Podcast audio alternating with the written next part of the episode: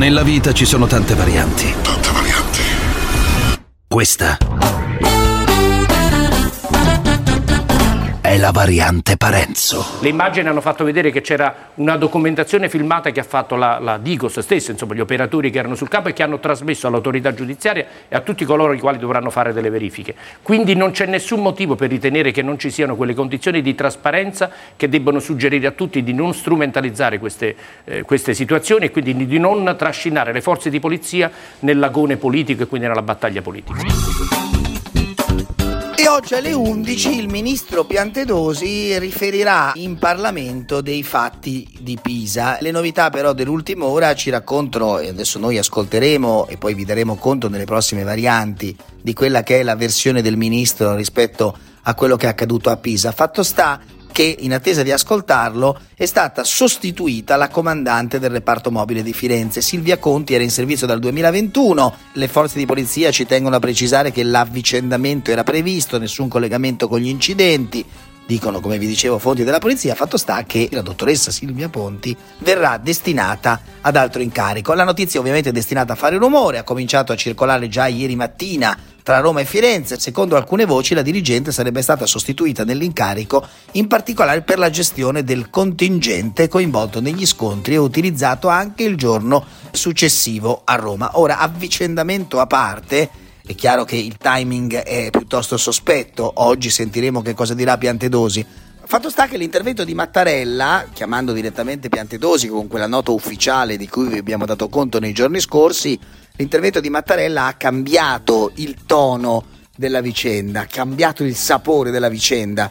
E quindi oggi quello che dirà Piantedosi alla Camera non sarà irrilevante, si deve capire da chi è dipesa la catena di comando il Ministero dell'Interno ha una responsabilità diretta su quello che accade. Certo, c'è il capo della polizia e eh, il capo della polizia ha già annunciato che sta svolgendo un'inchiesta interna. Ci sono eh, le telecamere, gli agenti della Digos che quando avvengono movimenti di piazza di questo tipo riprendono tutto e tutto questo materiale è stato già consegnato alla magistratura, ma sicuramente diventa fondamentale capire da Piantedosi come è stata ricostruita la catena di comando e chi aveva responsabilità diretta in quella piazza. Silvia Conti, che era in servizio, come abbiamo detto, in quei giorni a Pisa, è stata rimossa e qualcuno dovrà spiegare perché. Variante, variante polizia. Polizia in uno Stato di diritto vuol dire trasparenza. Sub legge libertas. Semmai bisognerebbe domandare alla Meloni che cosa aspetta a togliere le deleghe a Salvini, che è il ministro che controlla l'ANAS tramite Ferrovie dello Stato e che deve vigilare sull'ANAS e che ha suo cognato e suo suocero, tra virgolette, perché Francesca Verdini non l'ha ancora sposata, eh, che fanno i lobbisti nel settore che lui deve vigilare. Ma se non è conflitto di interessi e questione morale questa, ma che cos'è? È un errore confondere i piani, il piano come dire personale e il piano politico, però indubbiamente la notizia che sto per raccontarvi è tale, cioè di interesse pubblico, perché i protagonisti sono due protagonisti del dibattito pubblico, soprattutto eh, si parla di un ex eh, senatore e di un vice premier nonché ministro. La notizia è questa, visita di Salvini a Verdini nel carcere di Solliciano. L'ex senatore è da ieri nell'istituto dopo la revoca dei domiciliari. Che cosa è successo? È successo che Denis Verdini, che è stato condannato in via definitiva per tutta una serie di reati, ha eluso quello che era una prescrizione, e cioè la pena alternativa al carcere e quindi i domiciliari, si è recato a mangiare più volte a Roma e a fare tutta una serie di incontri che gli erano vietati perché lui era ristretto ai domiciliari e quindi era come se fosse in carcere, ma anziché stare nel carcere se ne stava a casa sua. Però non poteva uscire e invece lui lo ha fatto violando una prescrizione e quindi è stato riportato in carcere.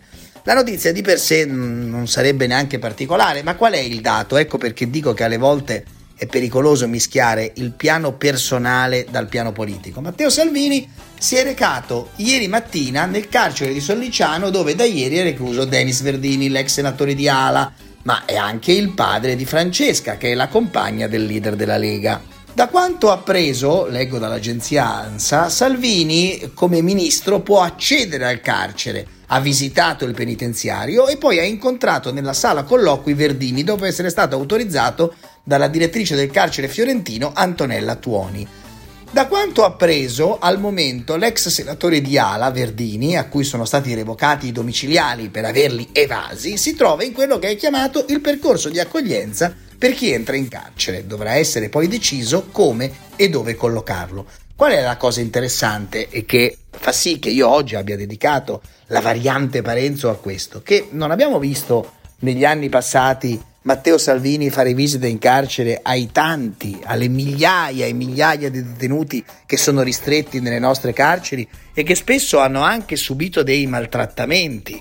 Allora, ecco perché dico che è sempre sbagliato confondere il piano privato con il piano politico, ma inevitabilmente questa notizia, che in realtà è una piccola notizia, farà discutere perché il fatto che il vice premier vada a visitare il cosiddetto suocero, il padre della sua compagna, e però in tutti questi anni non si sia mai posto il problema di visitare in carcere le altre migliaia di detenute e detenuti che sono ristretti, questo è piuttosto curioso. Ecco perché se ne discute, ecco perché in queste ore in rete la visita di Salvini in carcere è diventato un caso. Lui ha sempre detto, sempre dalla parte della polizia penitenziaria, sbattere in galera e buttare via la chiave. Questo era il mantra che Salvini, parlando delle carceri e, dei, e, di chi commette reati, più volte lo ha ripetuto. Ora, immagino che non dirà la stessa cosa del suo, di suo suocero Verdini, cioè buttare via la chiave, ma non solo per Verdini, per tutti. Per nessun detenuto dobbiamo buttare via la chiave e fregarcene di quello che avviene all'interno delle nostre carceri.